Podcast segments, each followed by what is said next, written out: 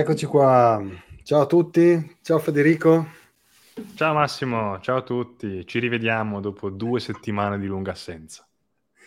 Dopo che avrete tutti fatto la Pasqua, eh, sarete andati in vacanza, anch'io sono andato un po' in vacanza, quindi siamo, settimana scorsa ci siamo, ci siamo stoppati per uh, un po' di qualche giorno di, di vacanza. Tu eh, hai fatto qualcosa, Fede? Sono andato a trovare i miei cari, mm, un po' di, un po di stacco dalla, da, dalla, vita classica quotidiana, ma insomma come, eh, come da tradizioni classiche, ecco, nulla, nulla, di particolarmente speciale. Ho visto che tu invece sei andato a fare la bella vita al mare. Sì, cioè, sì, sono andato un po' al mare, sono andato qualche giorno al mare, è stato sempre abbastanza bello, tranne l'ultimo giorno che che ha piovuto, sono andato dalle parti di Slovenia, Croazia, in Istria, no? E molto, sempre molto bello. Tra l'altro sono andato a testare un po' eh, in Slovenia, dove so che eh, ha la, la, sede la società GoCrypto, quella che rifornisce anche a Lugano di eh, dispositivi per eh, l'acquisizione di pagamenti con, con Bitcoin.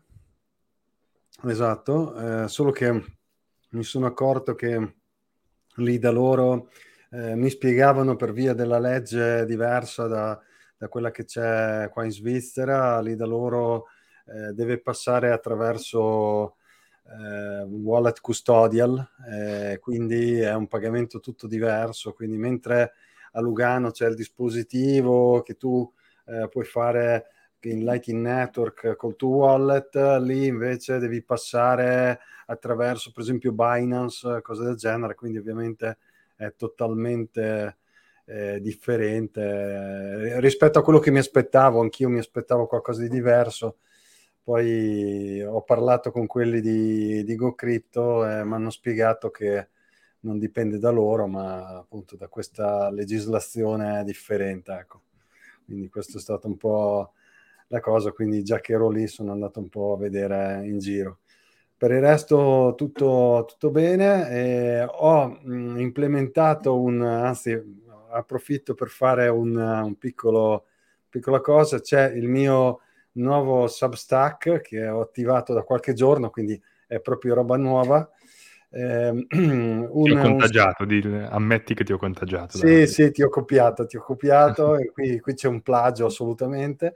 Eh, e, sì, no, perché ho provato la piattaforma, l'ho trovata, l'ho trovata interessante per fare quello che avevo in mente di fare. In pratica volevo raccogliere su questo, su questo Substack eh, un po' di snippet di codice, un po' di eh, best practice, un po' di anche informazioni raccolte su gruppi, su, su forum, eccetera, eccetera. Infatti, per esempio, eh, ho parlato di, eh, di, di, un post anche di Roberto dove abbiamo parlato, si è parlato appunto di eh, wallet eh, mnemoniche BIP39, eccetera, eccetera. Quindi è una cosa un po' tecnica, molto slim, quindi non vi aspettate articoli grandi, ma semplicemente eh, piccole cose per risolvere determinate questioni fast che capitano per gli utilizzatori di Bitcoin, ma anche per chi usa Linux. Ecco. Quindi interessante, chi, chi, ha voglia, se si vuole iscrivere, qua c'è il link eh, che poi è il solito nome e via. Substack, Substack, è una piattaforma bellissima oggettivamente, io, io, me ne sono innamorato appena ho iniziato a provarla, eh, ormai un po' più di un anno e mezzo fa, da una marea di possibilità Substack in quanto a capacità di raggiungere nuovi utenti, nuovi lettori è fenomenale, in, in America va, va, già da anni, va fortissimo, la gente in America si legge. La sua rassegna stampa, la rassegna stampa delle persone spesso in America viene fatta iscrivendosi a varie newsletter che escono il giovedì, il venerdì, più, spesso nel weekend, più frequentemente, quindi la gente il sabato e la domenica si mette lì, anziché leggere i giornali, si, si legge le varie newsletter alle quali si è, si è, si è iscritto, cosa buona e giusta. E, io, io, ci credo molto in Substack nel, nel futuro dei prossimi anni di, di, Substack. Chiaramente ti devi fidare della piattaforma, perché se poi la piattaforma ti censura perché scrivi cose non gradite sei fregato, eh, però in teoria il core business di Substack è quello proprio di, di, di aiutare gli scrittori indipendenti, quindi sarebbe un po', un, po un autogol. Eh, tra l'altro sapevo, non so se hai provato a compilare il form, eh, ma io purtroppo non ho più avuto notizie, c'era, c'è stato l'anno scorso un, eh, un, um, un, progetto pilota di Substack, una sperimentazione insieme a OpenNode per far accettare pagamenti in Bitcoin agli, a, a, chi si abbonasse a, alle newsletter di vari autori, ehm, alle versioni a pagamento, oltre ai pagamenti in fiat, e, e c'è un form da compilare per, per, per, per, iscriversi a questo diciamo, progetto pilota, per diventare autori che sono mm. parte di, di, questa sperimentazione. Eh, fatto, scritto mail a Substack più o più volte, ma hai ricevuto feedback positivi per, per ah, quantomeno mh, mm, attivare il pagamento in Bitcoin di default, cioè che uno clicca e, e automaticamente tramite Substack viene fatto tutto. Invece io per esempio mi sono dovuto fare il mio BTC Pay server eh, che con tramite salvataggio tipo donazione ah. eh, con, con, il link su Substack ti rimanda BTC Pay, ma poi una volta che io ricevo un pagamento tramite BTC Pay devo essere io manualmente ad, ad mettere la mail tra quelle abbonate, è un po', un po uno sbattimento. Invece... Credo che si possa fare un paywall uh, su determina- un paywall esterno rispetto a quello che fanno loro credo che si possa fare, per esempio con Ellen Beats, un paywall eh, in Lightning da applicare a determinati, a determinati mh, mm, link, quindi determinati articoli, però non l'ho, ah, sì. non l'ho, non l'ho eh, Ma qui il problema è, è, proprio nell'inserimento nella mailing list, cioè c'hai la mailing ah, list degli sì. free subscriber e la mailing list dei paid subscriber. E... Sì e ogni volta arriva una mail diversa a chi è abbonato mm. e a chi non è abbonato, cioè tipo c'è la pubblicità a chi non è abbonato e non c'è la pubblicità a chi è abbonato. Quindi è, è, sarebbe meglio che lo applicassero di default, però ancora non lo fanno. Comunque, insomma. Sì, sì, no, eh, io ho trovato interessante il fatto che si scrive velocemente, quello, quello sì. Io fino adesso ho sempre usato, anche sul mio blog, uso WordPress, eh, uso quello su, su, un blog dove scrivo articoli grossi, lunghi, eh, su come si installano delle cose, come si fanno determinate cose lì, mi trovo bene perché intanto perché appunto eh, non mi censurano e poi perché eh, diciamo è su un mio dominio, eccetera. Qua è interessante per fare cose fast uh, di questo genere, anche che si scrivano velocemente, ha una bella, un bel editor, quindi effettivamente funziona bene. Bene, dopo questo mm, preambolo, uh, dunque oggi siamo qua per uh, parlare ancora di, di giornali. se parliamo di giornali, adesso ti do subito la parola. vorrei solo spiegare il motivo per cui siamo spesso qui a parlare di giornali, perché ovviamente... Eh, Ai noi. esatto, si sta, si sta in un certo senso combattendo una, una battaglia mediatica no? in cui si cerca di fare prevalere determinati punti di vista o di convincere l'opinione pubblica su determinate cose, eh, probabilmente per spingere, per fare, o, o come dire, per fare un, eh, per, per, gettare le basi a quello che probabilmente eh, stanno pianificando, stanno progettando. Quindi c'è sempre questa eh, battaglia di, eh, di, di, tra la disinformazione che viene propinata sui, sui mezzi di comunicazione di massa e quello che invece è la realtà e quello che facciamo anche noi nel nostro piccolo, con i nostri pochi mezzi, eh, per cercare di diffondere informazioni eh, veritiere, eh, diciamo, eh, sostenute da, da, da, da, informazioni tecniche, sostenute da, da dimostrazioni di, di, come avvengono le cose, dalla matematica, eccetera, eccetera, e contrapponendole a, alla diciamo, disinformazione, ci metto dentro sia di tipo eh, sia di tipo eh, diciamo ignorante con nel senso buono, insomma di non, di non conoscere, sia invece in senso malevolo eh, dove probabilmente eh, ci sono delle componenti appunto che vanno nella direzione di imporre o comunque di cercare di convincere su determinati punti di vista. Quindi ti, ti darei la parola se vuoi un po' introdurre questo, questo argomento, così poi ne dibattiamo un po'. Insomma. Sì, certo. Beh, abbiamo parlato di Substack in apertura, in realtà è estremamente coerente con eh, quello di cui parleremo oggi, perché Substack alla fine è uno di quei mezzi che permette al giornalismo indipendente di autosostenersi e di crescere rispetto al, all'oligopolio di, di fatto che, che, che, rappresenta la stampa generalista o la stampa mainstream che dir si voglia. E, e la stampa indipendente spesso eh, può scrivere cose in maniera, come dire, più intellettualmente onesta rispetto ai grandi giornali che sono tante volte ostaggio di grandi inserzi- inserzionisti e, e interessi politici. Detto, detto ciò, mh, oggi si parla in particolare di un pezzo che chi ci ascolta, chi ci guarda, eh, se bazzica un pochettino l'ambiente Bitcoin, eh, di qua- quantomeno avrà sentito parlare di questo pezzo. È un pezzo che è uscito eh, sei giorni fa, l'11 aprile, eh, su niente po' di meno che il New York Times, cioè quello che viene considerato ancora oggi il quotidiano più autorevole al mondo in assoluto e senza rivali, mh, per distacco proprio. Eh, io, eh, ahimè, ho fatto la scuola di giornalismo. Quando si fa la scuola di giornalismo, il New York Times è la scuola, è l'esempio da seguire, è ciò a cui bisogna puntare. Se scrive qualcosa al New York Times, non dico che è legge, ma poco ci manca, forse un disegno di legge, ci si avvicina abbastanza. E, è, ciò deve, è ciò a cui bisogna puntare, il modello di qualunque cosa.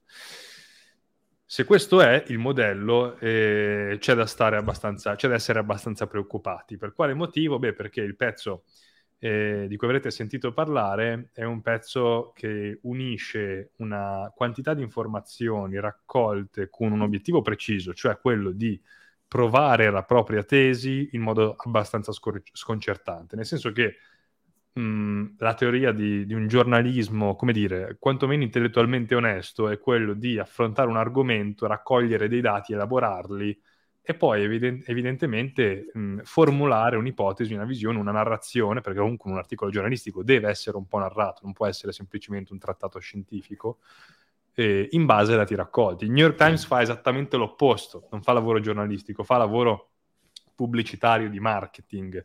Cioè il New York Times ha una tesi, cioè il mining uccide e il mining rapina i contribuenti, questa è la tesi del New York Times, e raccoglie dati che siano coerenti unicamente con la propria tesi, cioè non raccoglie dati che possano in qualche modo mettere in dubbio la loro idea di partenza. È un reportage molto, molto, molto lavorato, molto lungo, ci hanno lavorato tre giornalisti diversi con tanto di videomaker, un reportage durato mesi, riprese con droni sopra mining farm, interviste private, raccolta di dati privata, peraltro raccolta di dati la cui modalità non è assolutamente nota, non è dato a sapere come abbiano raccolto questi dati e da chi li abbiano raccolti.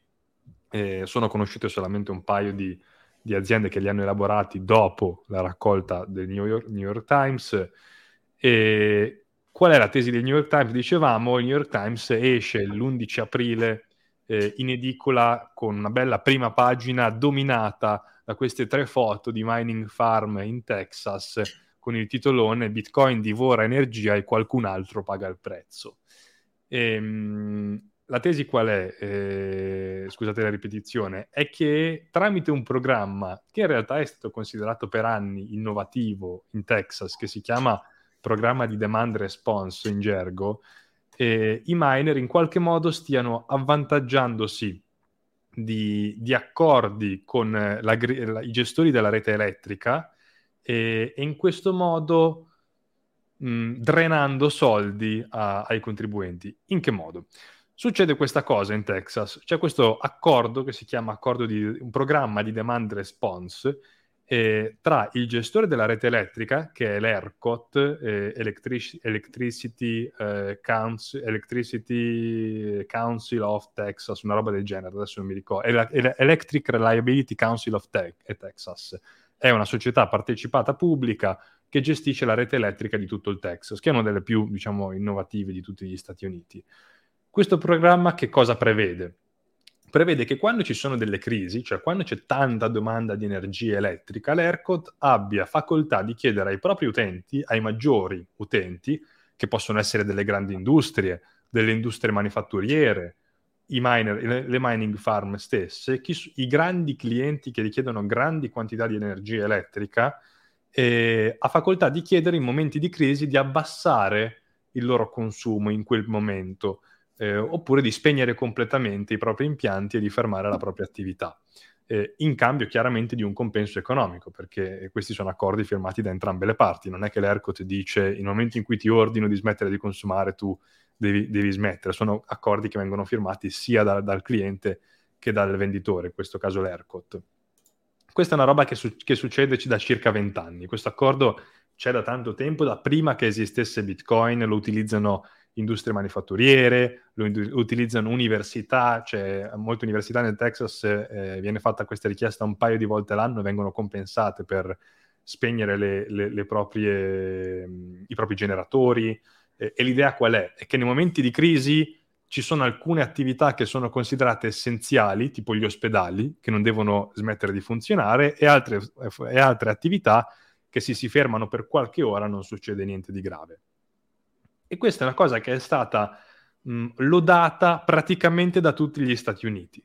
Eh, è un programma che ha permesso in alcuni casi di evitare dei blackout durante delle tempeste di freddo, di neve, e delle tempeste molto rigide che hanno colpito il Texas. Un, una delle ultime, nel prima metà del 2021, siamo a febbraio eh, 2021, c'è una media di 40 gradi inferiore, 40 gradi Fahrenheit inferiore a quella stagionale. Ci sono i pozzi eh, di acqua nelle, negli impianti di produzione di energia elettrica a gas e a, e a carbone che sono congelati e di conseguenza cosa succede? C'è più domanda di energia elettrica per scaldare le case tramite pompe di calore, le imprese, eccetera, eccetera. C'è una domanda, un sovraccarico di domanda eh, per la rete elettrica statale del Texas, gestita dall'ERCOT. L'ERCOT che cosa fa? Chiede ai miner eh, e ad altre imprese, non solamente ai miner, di spegnere le loro attività per qualche giorno per, di modo che così si evitino dei blackout e si evitino che le case rimangano al gelo, che persone muoiano, eccetera. Questo succede e succedeva anche prima che ci fosse Reminder, come dicevamo prima. Nel 2006 c'è un articolo che ho ritrovato grazie a un thread di Level 39 su Twitter, un articolo del New York Times, nel, nell'ultimo articolo che ho pubblicato su Bitcoin Train c'è proprio il link, potete andare a leggervelo, è ancora, è ancora online, eh, pubblicato nel 2006, quindi tre anni prima che Bitcoin andasse online, due anni prima che Bitcoin venisse anche solamente presentato al mondo, eh, intitolato Expand Demand Response, cioè il New York Times chiedeva con un articolo, un, un, un, un editoriale di opinione, di espandere il programma Demand Response a tutti gli Stati Uniti e non solo al Texas, perché era una cosa estremamente benefica per la stabilizzazione della rete elettrica. Ebbene, la teoria invece questa volta del New York Times qual è? È che tramite questo programma, al quale aderiscono come, come tutte le altre imprese anche i miner, tramite questo programma i miner che cosa fanno? Pur non lavorando, perché sono spente le loro macchine durante la richiesta in, in un periodo di emergenza eh, dell'ERCOT, eh, guadagnano soldi perché l'ERCOT li rimborsa per questa mancata richiesta di energia e di conseguenza l'ERCOT è una società partecipata pubblica, come dicevamo, la rete elettrica è la rete, pub- è la rete elettrica pubblica del Texas e quindi finanziata di fatto con le tasse dei contribuenti del Texas. Che cosa succede? I miner diventano dei rapinatori dei soldi dei cittadini del Texas. Eh, I miner, pur restando fermi, sono degli sciacalli che fanno profitti. Il New York Times ha fatto dei conti, in particolare una mining farm gestita dalla società BitDeer, che tra l'altro un paio di giorni fa si è quotata anche a Wall Street, ha guadagnato 18 milioni di dollari in, in, in un anno per proprio questo programma Demand Response, che però ha permesso di evitare tanti blackout.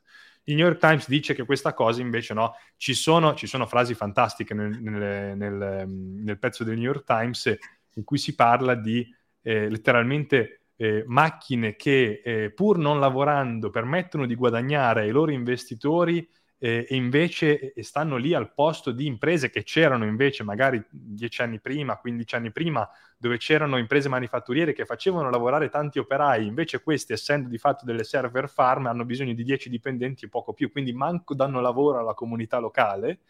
E, e nel frattempo ci sono no, le case dei texani che restano al gelo, senza dire che in realtà ci sono meno case che restano al gelo rispetto, eh, rispetto a prima. E poi, vabbè, eh, solita propaganda sulla questione delle emissioni delle mining, delle mining farm, in generale del mining di Bitcoin.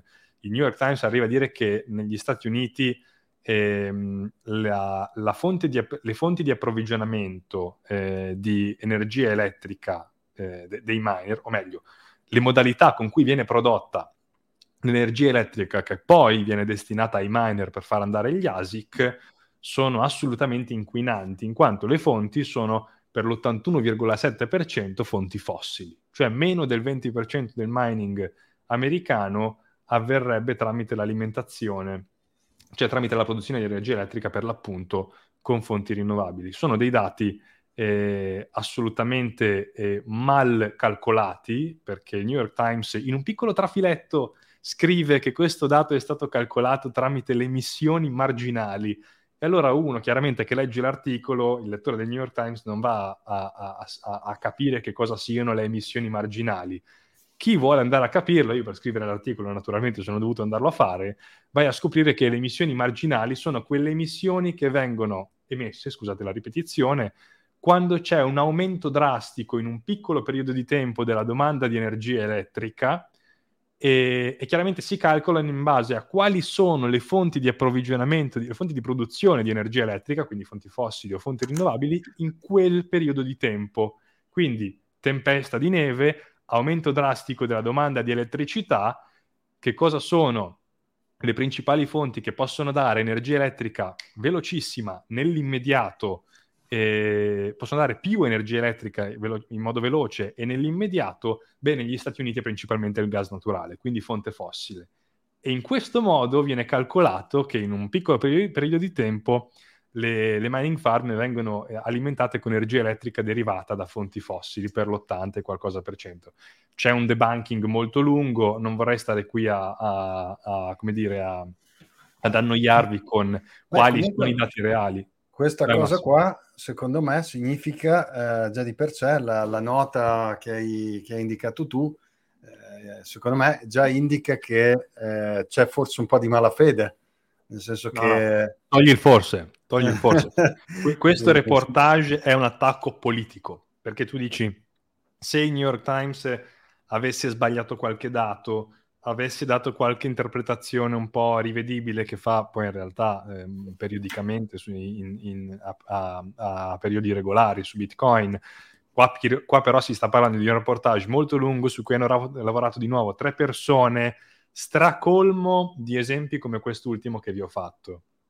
Quindi questo è un attacco mirato, preciso. Eh, New York Times ha le migliaia di richieste su Twitter da parte di Bitcoiner di, di chiarimenti, non ha mai risposto, altro esempio stupidissimo, e poi, e poi ti lascio la parola Massimo.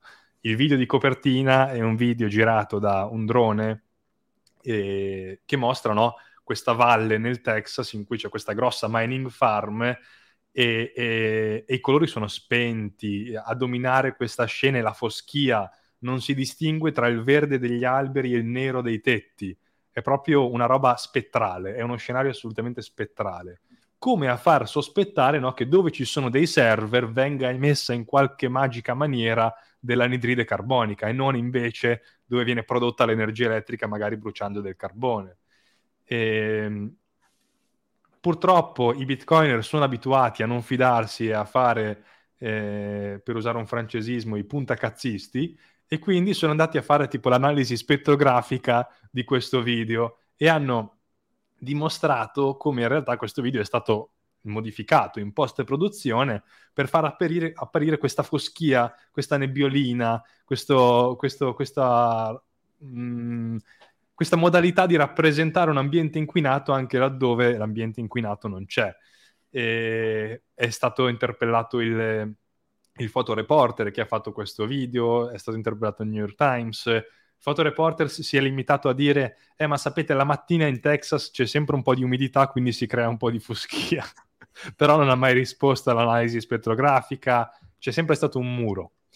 E di conseguenza, sì, cioè, questo è un attacco evidentemente che. che ehm, qualche interesse, io non so dirvi quale ancora eh, deve esserci sicuramente. Il New York Times è partecipato dai principali attori eh, istituzionali americani, quindi eh, c'è tutto l'interesse a non, non eh, amare particolarmente Bitcoin. C'è Krugman che fa i suoi editoriali regolarmente su New York Times, grande sostenitore delle CBDC e forse questa ecco la narrativa che, che, che anzi sicuramente questa è la narrativa che vogliono spingere, no? Bitcoin è eh, un pericolo per l'ambiente, dato che il, la crisi climatica sarà il grande tema forse di nuovo di, per altri 30 anni, anche se lo è già da un paio di decenni, mentre il dollaro digitale e le CBDC sono green perché non consumano energia. Beh, sicuramente questo è, è, lo scopo, è, lo scopo, sottostante. Tra l'altro, come dicevo, eh, secondo, come hai eh, detto anche tu, eh, secondo me c'è appunto questa malafede sottostante e eh, poi volevo anche aggiungere che prima tu parlavi di eh, appunto che nell'articolo si parla appunto di queste, di queste aziende di, di, di, di mining farm che avrebbero appunto ricevuto questo denaro pubblico e che quindi sottrarrebbero il denaro pubblico ai cittadini. Eh, tuttavia, eh, bisogna anche ricordare che queste sono imprese normali perché sono insomma delle società, mi pare che una addirittura, come dicevi tu, eh, prima, come ci parlavamo prima, è addirittura quotata in borsa, quindi sono aziende che... Le due principali che hanno citato sono entrambe quotate in borsa, una si è quotata proprio due giorni fa. Esatto, no, ieri, quindi ieri. voglio dire, sono quotate in borsa, sono aziende, quindi pagano le imposte come le altre aziende, per cui non vedo lo scandalo, eh, cioè se questo tipo di programma è accessibile alle aziende, per dire, manifatturiere, per dire, eh, non vedo perché non dovrebbe essere accessibile anche eh, alle, ad altri tipi di imprese come appunto le imprese che si occupano di, certo. eh, di mining. Quindi c'è questa ehm, discriminazione anche qui che evidentemente è stata costruita eh, secondo me in modo apposito proprio per, eh, per questo scopo. Qua c'è un, un, utente che dice stanno spenando la strada per FedNow e successivamente eh, CBDC. Cosa ne pensi? È vero, no, no, è, mm, questo è abbastanza evidente. Anche avevamo fatto una puntata, non so se l'ultima o la penultima, su quello che viene chiamato il report economico del presidente degli Stati Uniti, che è stato emanato, sì, cioè l'ultima, mi pubblicato, l'ultima mi pare, sì, l'ultimo pubblicato nel 2023, eh, dove c'era una parte molto significativa su Bitcoin e sul presunto futuro del dollaro digitale e si parlava proprio anche di FedNow. E, ehm, io penso che sia questa la motivazione. Cioè eh, stanno... Magari spiega un po' cosa, di cosa si tratta, così se chi, chi non lo sa. Ma è, è semplicemente un modo per, un modo per, senza stare qui a entrare troppo nei tecnicismi, un modo per spianare la strada dei pagamenti digitali completamente in mano alla, alla Federal Reserve. Eh, pagamenti digitali istantanei, la, la, la, la, struttura di base la stiano chiamando FedNow, ma è poi lo spianamento della strada per il dollaro digitale. E, e, non è nulla di diverso da ciò, ciò, che ci siamo raccontati per settimane e settimane. A me fa pensare che attacchi strumentali come questo, in cui eh, di nuovo i dati raccolti sono completamente distaccati dalla realtà e sono, unicamente, ci sono, e sono articoli unicamente puntati al creare uno stereotipo che sia sempre più, eh, sia sempre più mh, mm, presente nelle menti dei lettori e che venga dato per assodato, no? un po' come oggi eh, per qualunque, qualunque, cosa si faccia debba, deve essere green, se tu bevi da una cannuccia che non è di carta sei uno che uccide il pianeta in automatico perché c'è stata talmente tanta propaganda eh, sulla questione che ormai tutti da, prendono questo, tutti, diciamo una larga maggioranza arriva a queste conclusioni eh, l'obiettivo è quello di arrivare al punto in cui per scontato Bitcoin è qualcosa che fa male al pianeta. Proprio quando è stato eh, venerdì eh, parlavo con una persona, stavo conoscendo una persona, cosa fai, cosa non fai, eh, faccio divulgazione Bitcoin, la prima cosa che mi è stata detta, la primissima cosa che mi è stata detta, prima di, ah sì, magari ne ho sentito parlare, moneta digitale, eh", no, la primissima cosa che mi è stata detta ah sì, quello che spreca un sacco di energia. È questa roba qui che sta rimanendo. Cioè, è questo il messaggio principale che arriva. C'è stato il periodo di Bitcoin come strumento per i criminali, per gli hacker, per gli shadowy supercoder, eh, c'è stato il momento di Bitcoin come qualcosa che incentiva l'evasione fiscale, eh, però non, non, che sia necessariamente una roba sbagliata, ma questo ne parlo, è un'altra roba. E, ehm, e adesso il, il, focus principale, già, da già un po' di tempo, ma ultimamente si stanno vedendo attacchi a sprombattuto da questo punto di vista, è proprio questo, è il punto ambientale. In un periodo in cui in Italia in particolare poi c'è il dibattito no, tra i Fridays for Future, eh, i, i, gli scalmanati che vanno a imbrattare i monumenti con la vernice pseudo lavabile per poter dare un messaggio eh, ultima generazione, questi altri qui no. E c'è ovunque l'argomento ambientale. Non c'è azienda che possa vendere il proprio prodotto senza dire che è un'azienda eh, planet friendly, eh, no CO2, no plastica, eh, il packaging è verde ovunque per far vedere che sei un'azienda che ci tiene al futuro del pianeta. Quando fai marketing e i giornali tradizionali sono diventati purtroppo il braccio armato principale del marketing perché sono ostaggio degli introiti pubblicitari, sei obbligato a spingere su questa narrativa e oggi è quella che funziona meglio, ma per distacco. Sì, sì, perché beh, adesso c'è, c'è comunque la, la, questione, la, questione, del verde e del clima, quello lì è, diciamo, al di là di Bitcoin, è, è, oggi è super di moda, poi quindi chiaramente, come dici tu, se non lo fai sei, sei malvagio e quindi Bitcoin eh, che eh, devono appunto far passare questo discorso qua, ovviamente è malvagio per eccellenza.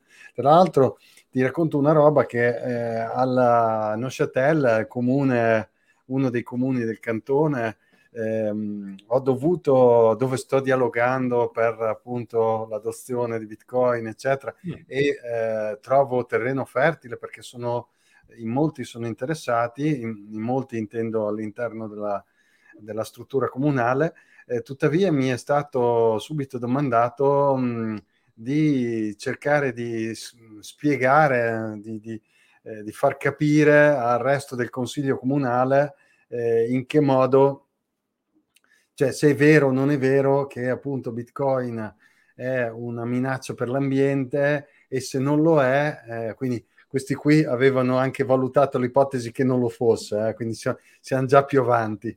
E, e, e se non lo è, di, di, spiegare perché non lo è, cioè quali sono i motivi eh, a sostegno del fatto che non lo sia, perché comunque, eh, diciamo, nell'opinione di, di, tutti, purtroppo, quindi anche de, dei consiglieri comunali, eccetera, c'è che Bitcoin è contro l'ambiente ed è in questo momento di carenza energetica è devastante perché appunto eh, produce eh, l'inquinamento perché costringe, secondo eh, questi, queste persone, costringe eh, a produrre energia attraverso sistemi non, eh, non verdi, quindi appunto eh, con l'energia fossile sostanzialmente. Quindi, eh, sì, per... Cioè, secondo me è ancora peggio perché oggi si è arrivati a un punto eh, in cui ormai si crede che consumare energia sia un male.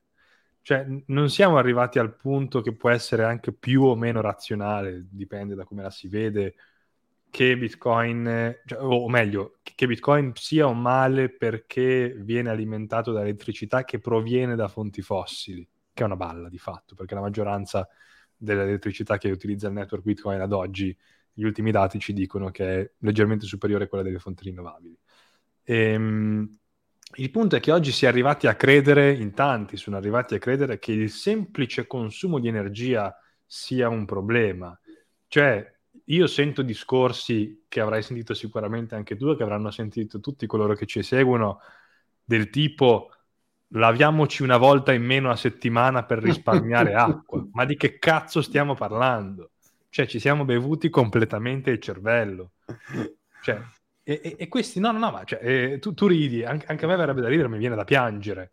Ci sono, ci sono discorsi che sono deliranti. Quindi puzzare, è, puzzare ecologico. ah sì, ma una roba, una roba clamorosa. E... Mm con, semplice, con, il semplice presupposto del fatto che appunto se tu consumi più energia di un altro individuo sei un cattivo che sta distruggendo distruggendo questo pianeta. E, e bisogna ribaltare questa come logica principale, perché fino a quando pensi che consumare energia sia sbagliato, non si va avanti. E, è la logica che sta dietro. E, e, e il problema è l'approfondimento. Cioè, l'approfondimento è il problema principale, nel senso che vedevo anche l'altro giorno cosa hanno fatto in Germania. Eh, il Partito dei Verdi ha festeggiato a destra e a manca, sono lungi da me fare politica, però anche tanti ambientalisti hanno festeggiato a destra e a manca la chiusura di altre due centrali nucleari in Germania, la cui energia elettrica è stata puntualmente soppiantata da eh, centrali a carbone e a gas naturale festeggiata la chiusura di centrali nucleari perché considerate non rinnovabili.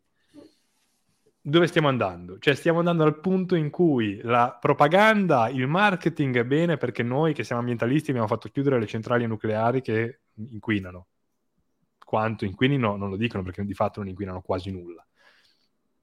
Però non diciamo che quell'energia comunque viene consumata e deve essere consumata perché c'è una domanda per quell'energia e il fatto che quell'energia venga prodotta per il 94%, questi sono i dati, da carbone e gas naturale, lo diciamo.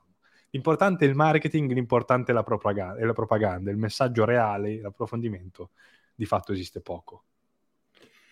Ecco, volevo, mm, volevo far vedere, prima abbiamo parlato di, mm, eh, di queste mining farm eh, texane, no? volevo fare vedere, visto che ne abbiamo eh, parlato, una di quelle di cui parliamo è questa, Riot Platform, no? Questa è eh, con questo suggestivo eh, header in uh, fatto di, penso siano S19, mi viene da dire, non so. E, um, questa è, è, una di quelle che era quotata in borsa, questa qua? Sì. sì. Ecco, come vedete, questa qua è una INC, quindi è una, è una società, eh, appunto, come dice Federico, quotata in borsa. Eh, questo è l'account eh, Twitter, eh, interessante perché eh, avevano eh, pubblicato questo, questo video che ha avuto veramente tante, tante view. questo video che adesso non, non stiamo a farvelo vedere, ma vi suggerisco di andare a guardare direttamente sul loro eh, canale, mh, mm, sul, loro, sul loro Twitter e qua si vedono anche le famose foto di cui parlavamo prima con il cielo, mh, mm, con il cielo offuscato dalla nebbia dello smog eh, creato dai, dai, dai, dai, miner, quindi questa è la situazione. Eh, tutti noi, penso che insomma chi è eh, nel, nell'ambito di Bitcoin eh, probabilmente ha visto, ha usato magari anche dei miner eh, ASIC, probabilmente li avete visti funzionare. Eh, sicuramente la cosa che più eh, dà fastidio quando la si accende è rumore, perché ovviamente se lo fate girare in casa vi farebbe un rumore pazzesco. Ehm, ci sono anche delle applicazioni, tra l'altro, ehm, di cui ho sentito parlare, di cui ho visto dei rapporti di mining eh, usato, cioè installazioni mining fatte per eh, utilizzate anche eh, per l'effetto collaterale del calore, quindi per scaldare, quindi per recuperare il calore generato dalle macchine. Quindi diciamo che eh, oltre al fatto che i, eh, questi, questi strumenti eh, utilizzino energia che per la maggioranza dei casi è energia eh, invece mh, pulita eh, e proveniente da, da, fonti, diciamo, passatemi il termine, eh, più ecologiche, diciamo così, eh, c'è anche il fatto che in molti casi appunto eh, si possono essere usati in modo smart, quindi mh, per esempio recuperando il calore che viene dissipato, e quindi ci sono delle situazioni eh, veramente, cioè, eh, diciamo, chi eh, maneggia questi, questi strumenti di solito cerca di usarli nel modo più intelligente possibile. Quindi questo è anche un punto, un ulteriore punto a favore che va contro la solita dialettica. Eh, chiaramente eh, sono, sono, macchine che ovviamente consumano, eh, impiegano energia perché ovviamente, come tutti sappiamo, chi è eh, nell'ambiente sa bene eh, come funziona la proof of work ed è questo è, il, um, è ciò, che, eh, ciò, che, rende Bitcoin quello, quello che è, quindi non è, non è, una cosa trascurabile. In più, spesso non si fa riferimento a tutto ciò che succede in ambito, mh, dei, eh, in ambito del, mh, dell'uso di, di ser- delle, delle, farm di server, per esempio farm di server come eh, Google, AWS, eccetera, eccetera, non si fa mai parola di cosa mai ehm, questi, queste farm possono consumare in termini di energia, ma anche in termini di ovviamente strumentazione tecnica ad alta obsolescenza, eccetera, eccetera. Quindi c'è sempre questo paragone che non è mai fatto correttamente, mai fatto in modo, eh, in modo corretto, diciamo. Mm, in realtà, Massimo, concordo su tutto quello che hai detto, faccio solo un appunto finale perché io una roba legata alle server farm dei vari big tech eh, l'avevo sentita, cioè io ero arrivato a sentire, ah, probabilmente anche ci, chi ci ascolta l'avrà sentito, che mandare una mail inquina tanto quanto fare x chilometri con la macchina, adesso non mi ricordo il paragone. Addirittura. sì, okay. non, lo so. Eh, okay, mi ricordo okay. che era stata fatta una stima di quanto potesse essere dannosa per l'ambiente una mail che non si con sa quali, questa stima con quali modalità esatto, esatto, con quali modalità si possa fare un calcolo del genere mi è totalmente oscuro e, ehm, quindi que- questa narrativa in realtà c'è ed è pesante anche sul, sul, sul mondo classico il fatto che l'invio di una mail eviti che un pezzo di carta venga stampato da una parte e spedito dall'altra del mondo o venga appunto utilizzata della carta e quindi magari abbattuti degli alberi per, per trasmettere queste informazioni e quindi di fatto efficienta, eh, rende più efficiente l'utilizzo di energia, non viene detto. Così come il fatto che l'utilizzo di Bitcoin magari renda obsoleto l'utilizzo di carri armati e, e, e, e, diciamo il mantenimento dello status quo politico e militare di una potenza che oggi è, il mo- è questo il modo in cui si mantiene il valore di una, di una valuta fiat, cioè gli Stati Uniti hanno la valuta più potente al mondo, il dollaro, perché hanno l'esercito e la struttura politica più potente al mondo.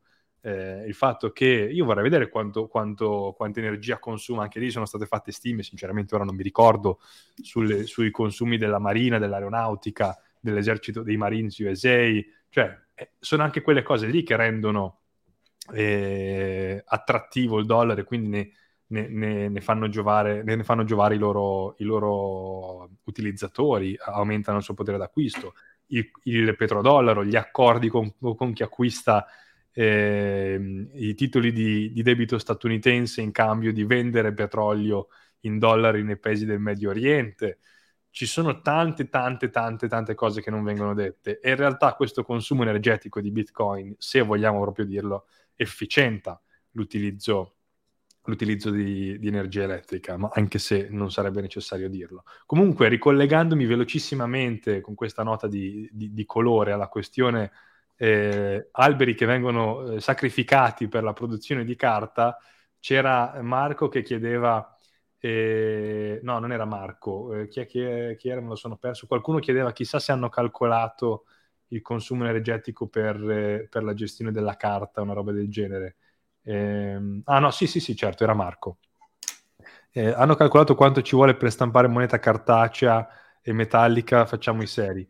Ehm, non hanno fatto questo calcolo, credo, ma i bitcoiner, in particolare Walker della CryptoCouple, questa eh, coppia che crea contenuti molto simpatici, stile un po' TikTok, ma, ma su Twitter, eh, su Bitcoin, contenuti informativi molto belli, vi consiglio di seguirli se non li seguite, Walker della Crypto Couple ha avviato questo movimento chiamato Stop the Press, adesso ve lo condivido qui, eccolo qua, Stop the Presses, c'è proprio il profilo Twitter che è stato creato qualcosa come tre giorni fa, in tre giorni ha guadagnato più di 6.000 follower e, e hanno fatto un calcolo, cioè hanno calcolato eh, quanto la produzione di carta del New York Times può potenzialmente, chiaramente si tratta di stime ed è puramente uno, con, con, uno scopo ironico e di presa in giro del New York Times dopo il reportage fuffa che hanno pubblicato su Bitcoin, hanno fatto proprio questo, hanno, fatto, hanno utilizzato praticamente la stessa arma per eh, screditare il New York Times sulla produzione di carte. È una cosa simpatica, secondo me, sono arrivati a dire che il New York Times praticamente per poter stampare eh, e per poter più che altro distribuire anche i propri giornali emette circa 2.800 miliardi, eh, scusate, 2,8 miliardi di tonnellate di CO2 l'anno, che sono ben di più di quelle che, che emette Bitcoin. Quindi diciamo che il movimento dei Bitcoiner si è fatto, si è fatto un po' di giustizia con questa presa per il, per il scusate il francesismo, scusate, questa presa in giro, ecco, eh, nei confronti del Times. Comunque, eh, stavo rispondendo a Francesco Lupetti su, sulla chat, eh, che appunto effettivamente io mi ero perso questo, tra le varie cose terribili che distruggono il pianeta, c'era anche eh, appunto le ricerche su Google, inviare le mail. Però a, a questo punto io mi chiedo, ma se eh, mandare una mail è un casino, eh, fare una ricerca su Google è un casino, eh, Bitcoin eh, distrugge il pianeta, lavarsi è meglio non farlo perché oppure fatelo di meno possibile. Ma alla fine cosa cazzo possiamo fare? cioè, questo è il problema. Che cazzo possiamo fare? Cioè, cosa dobbiamo fare? Dobbiamo andare in giro sporchi? Sì. Dobbiamo bere poco? dobbiamo lavorare, stare zitti? Non possiamo dire un cazzo. Cioè, questo è la... cosa possiamo fare? Non possiamo più fare niente. Oggi c'era un, vi- un, video, un reportage, di, però scusate, adesso non mi ricordo sinceramente la testata. Eh, se forse fate una ricerca online con scritto eh, tipo con i termini RICE, eh, CO2, eh, emissions, cose del genere, forse lo trovate. Un video reportage di non mi ricordo quale giornale che diceva che eh, la produzione di riso eh, impatta per il 10% delle emissioni di CO2 a livello globale, quindi manco il riso possiamo mangiare, capito? Ecco, e questo mi viene a, a proprio pennello perché la cosa che invece possiamo fare e che siete tutti invitati a fare è mangiarvi una bel piattone di cavallette. Quello siete tutti invitati a farlo. Un bel piattone di cavallette eh, con la, un pane fatto con una bella farina di, di, di, di cosa sono lì, di vermi e questo è quello che possiamo fare, quindi questo sì. Ma magari è pure buono, ma che io non lo so, cioè, non l'ho mai provato. Ti dico, ti dico la verità, lo proverò.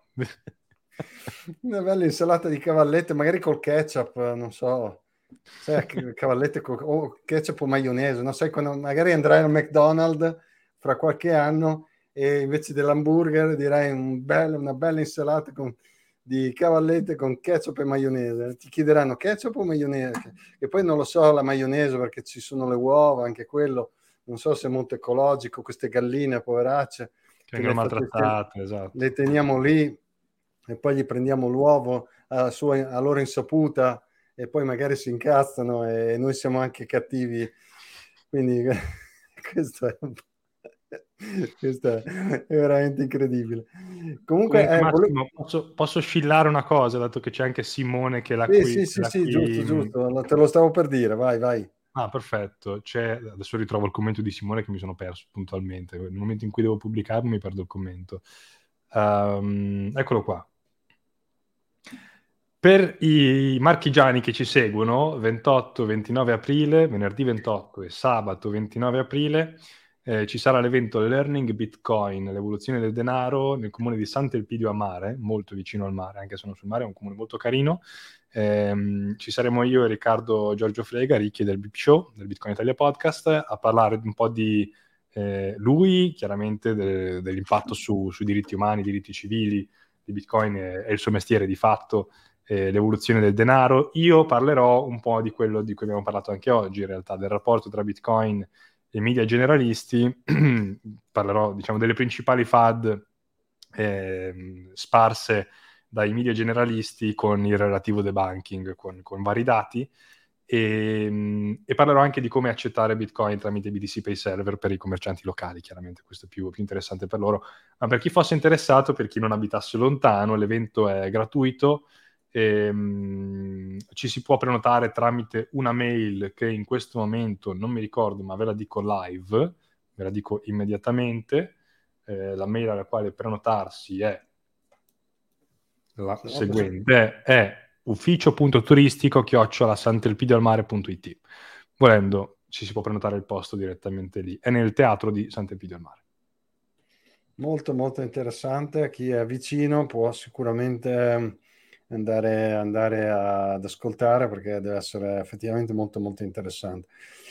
Volevo, volevo mh, mostrare anche un commento uh, di una cosa di cui che poteva essere interessante per uh, quello che abbiamo detto prima. Non, uh, io questo non lo sapevo, tu ne sei a conoscenza che due mesi fa Putin ha firmato un decreto per incentivi a chi costruisce mining farm in una parte della Siberia. Tu sai qualcosa? Sì, no, è vero. Ehm, in realtà il rapporto tra il governo russo e il mining è un rapporto di odi e tammo, nel senso che ci sono stati tanti tira e molla tra, tra miner e, e non, e, cioè tra miner e, e, Russia.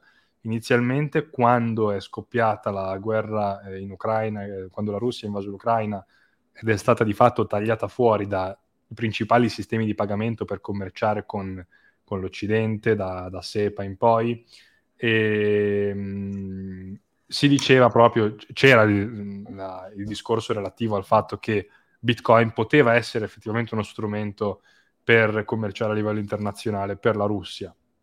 Eh, poi questa cosa si è un pochettino sgonfiata, eh, in realtà non c'erano tanti dati a supporto di questo, eh, parlame- nel Parlamento americano c'erano eh, rappresentanti tipo la senatrice Warren, da sempre contraria al mondo cripto, che ha provato più volte a far passare il messaggio che la Russia in qualche modo evadesse le sanzioni, scusate, eludesse le, le, le sanzioni economiche tramite Bitcoin e altre criptovalute, ma di fatto non è che ci fossero evidenze di, di questo.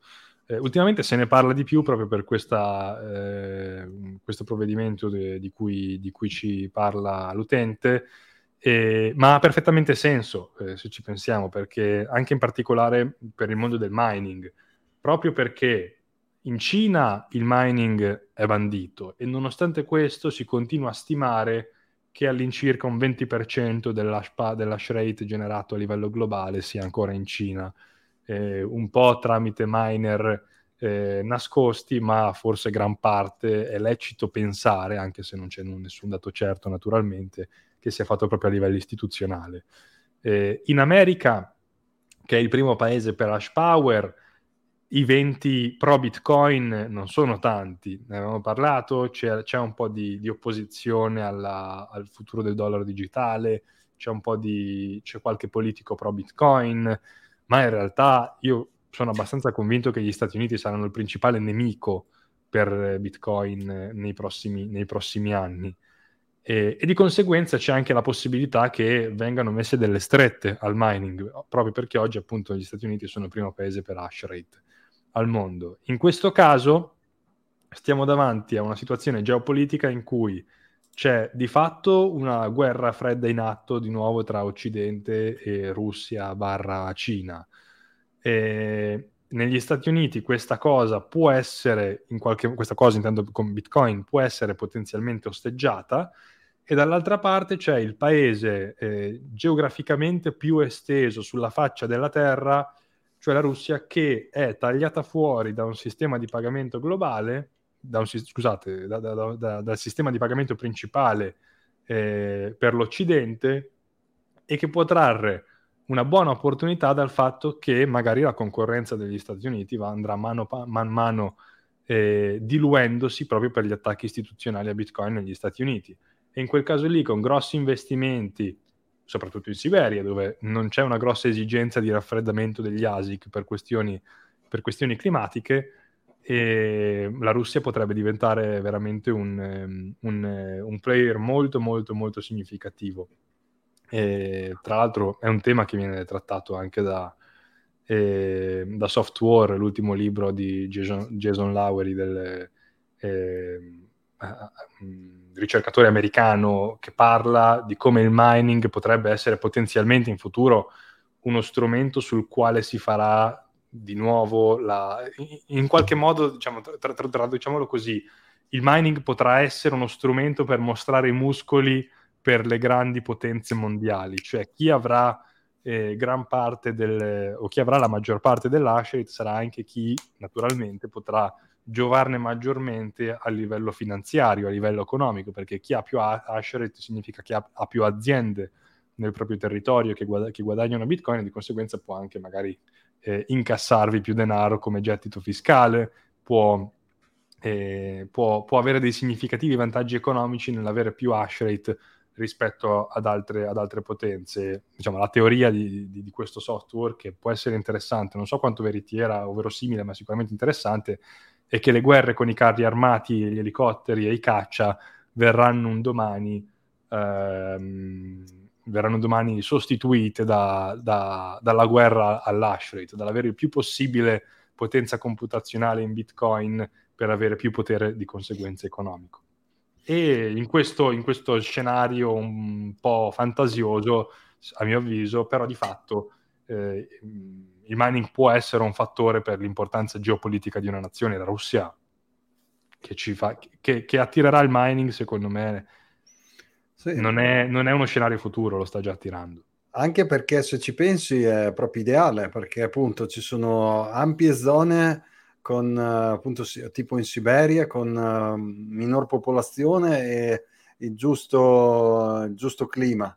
In più ci sono le risorse naturali, energetiche, eccetera, quindi eh, effettivamente e in più uh, chiaramente sono, loro possono anche essere molto incentivati eh, sia per appunto sfruttare ehm, queste risorse per, per produrre, per, per, minare Bitcoin, sia appunto per creare loro stessi, eh, per essere player all'interno del, del sistema di, di, mining. Quindi sì, assolutamente, secondo me eh, può essere effettivamente una, una, una, nazione che in futuro eh, possa aumentare in modo importante la, eh, la produzione appunto di hash rate, come, come dicevi giustamente tu. Stavo guardando se c'era qualche altro commento che volevi, che volevi far vedere, volevi, di cui volevi commentare. Diversamente direi che siamo oramai verso, verso la chiusura. Ehm, ecco, eh, approfitto comunque per eh, adesso diciamo extra argomento per, per, ringraziare tutti di quelli che ci seguono eh, tutte le settimane, quindi ci siamo anche ovviamente lunedì prossimo eh, per discutere di, di, altri argomenti. Eh, siete anche invitati, eh, coloro che ci seguono abitualmente, se, tro- se, avete degli argomenti particolari che volete eh, trattare, che volete sviscerare, fatecelo sapere, che naturalmente con una settimana di anticipo in modo da pro- poter preparare eh, la documentazione, le informazioni necessarie. E, ehm, e, comunque siamo disponibili sotto le note del video, quindi ovviamente la nostra risposta a tutte queste situazioni di disinformazione è ovviamente nel nostro piccolo reagire come fanno un po' eh, tutti i bitcoiner, questo è quello che possiamo fare con i nostri mezzi che ovviamente sono eh, molto molto limitati, però eh, può fare clamore anche il condividere, il creare di situazioni virali eh, sulla rete, quindi è, è, su questo che noi in un certo senso eh, su cui noi contiamo, quindi eh, chi ci segue, chi eh, diciamo approva un po' lo sforzo che stiamo facendo, potete appunto cercare di ehm, diffondere, di condividere in modo che il nostro, il nostro apporto possa essere un po' più efficace. Per il resto, di pure, vai, vai. No, no, aggiung- volevo solo semplic- semplicemente rispondere a un commento di, di Simone prima di chiudere, se sei d'accordo. Sì, sì, sì. Eh, Simone scriveva all'inizio, mi ero perso questo commento, lo sono andato a recuperare, eh. Eh, che l'attacco a Bitcoin è lento ma è continuo e si chiede come organizzare la resistenza contro un gigante come gli Stati Uniti. Mm, qui non siamo in democrazia, cioè non, Bitcoin non è un qualcosa da difendere con un esercito contro un altro esercito. Eh, non ci sarà, secondo me, il, l'esercito dei bitcoiner che in qualche modo con controinformazione, eh, contropropaganda, anche se il termine è brutto, eh, cercherà di convincere le grandi masse ad andare verso la loro opinione. In Bitcoin non vince la massa, in Bitcoin vince l'individuo. Quindi secondo me il punto non è eh, convincere gli Stati Uniti ad abbracciare Bitcoin. Se gli Stati Uniti andranno contro Bitcoin, peggio per loro. Cioè, l'importante è che l'individuo possa avere sempre la scelta di fare opt-out grazie a Bitcoin. Questo potrà sempre farlo. Per me da questo punto di vista Bitcoin ha già vinto, nel senso che già oggi ci sono posti in cui si può andare e vivere eh, in Bitcoin qualora ci fossero delle strette liberticide che ogni individuo chiaramente valuta soggettivamente. Per qualcuno l'Italia è estremamente liberticida e quindi se ne va, per altri eh, pure la Svizzera è liberticida, per altri invece è la Cina liberticida e l'Italia e la Francia sono, o, o, paesi, o paesi, simili, sono eh, tollerabili. Quindi non c'è uno standard, ogni individuo valuta a seconda delle proprie esigenze eh, i, i, propri standard di vita. Bitcoin permette di andare dove si vuole, mh, o meglio, andare in posti, ad oggi non sono tantissimi, ma ci sono, che ti permettono di avere l'alternativa, vivere in questo sistema economico, senza dover eh, piegare il capo alla dittatura della maggioranza, no? alla democrazia eh, degli Stati Uniti piuttosto che quella de- della Gran Bretagna o quella della Francia o quella della Germania o quella del Brasile, che ne so. Ehm, e questo è il punto che mi preme di più. Cioè, a me non interessa fare la guerra a qualcuno. Certo, faccio informazione come tu, Massimo, fai, fai informazioni e a noi interessa eh, orange pillare, far accendere la, la, lampadina di curiosità anche a chi non ha mai sentito parlare di queste cose o stimolare l'approfondimento a chi magari lo conosce ma non troppo, conosce ma non troppo questa tecnologia, ehm, per far sì che sempre più persone si rendano consapevoli di questo mondo, ma è anche se vuoi un atto un po' di beneficenza perché non è che ci facciamo i soldoni a fare questa divulgazione, e, e l'unica, cosa che, l'unica cosa che sinceramente mi, mi soddisfa è ogni tanto ricevere il messaggio di grazie, mh, mm, mi hai fatto scoprire eh, che non è vero quello che ho letto l'altro giorno, mi hai fatto scoprire che effettivamente c'è dell'altro. Aprire gli occhi a qualcuno per far capire che c'è un'alternativa. Se poi questo qualcuno non farà parte di un esercito che è della maggioranza, chi se ne frega? L'importante è che l'individuo abbia la libertà di scegliere. Più individui aprono gli occhi, più nel nostro piccolo facciamo il nostro lavoro, ma non io, Federico e tu, Massimo, anche tutti voi che ci ascoltate, eh, parlando con il parente, parlando con l'amico, con il conoscente, con la ragazza, con il ragazzo, con il coniuge, facendo questo piccolo lavoro, questo piccolo esercito di individui indipendenti potrà sempre più avere un'alternativa, giurisdizioni favorevoli, perché chiaramente più c'è interesse verso questa tecnologia, più ci saranno giurisdizioni in favore di questa tecnologia perché vorranno attrarre soldi, e di conseguenza si creano più alternative. Già oggi abbiamo vinto, già qualche piccola alternativa ce l'abbiamo. Più andiamo avanti, più eh, chiaramente avremo tutto di guadagnato. Ma non ci sarà un grande scontro in cui se vincono gli Stati Uniti Bitcoin muore e se vincono i Bitcoiner ci sarà la mass adoption in qualche anno. Questo è, questa è utopia. Bene ragazzi, grazie ancora per, per l'ascolto, eh, condividete, ci vediamo lunedì prossimo per altri approfondimenti. E grazie ancora, buona serata, grazie a tutti, grazie a te Federico. Un salutone, ciao ragazzi. Ciao.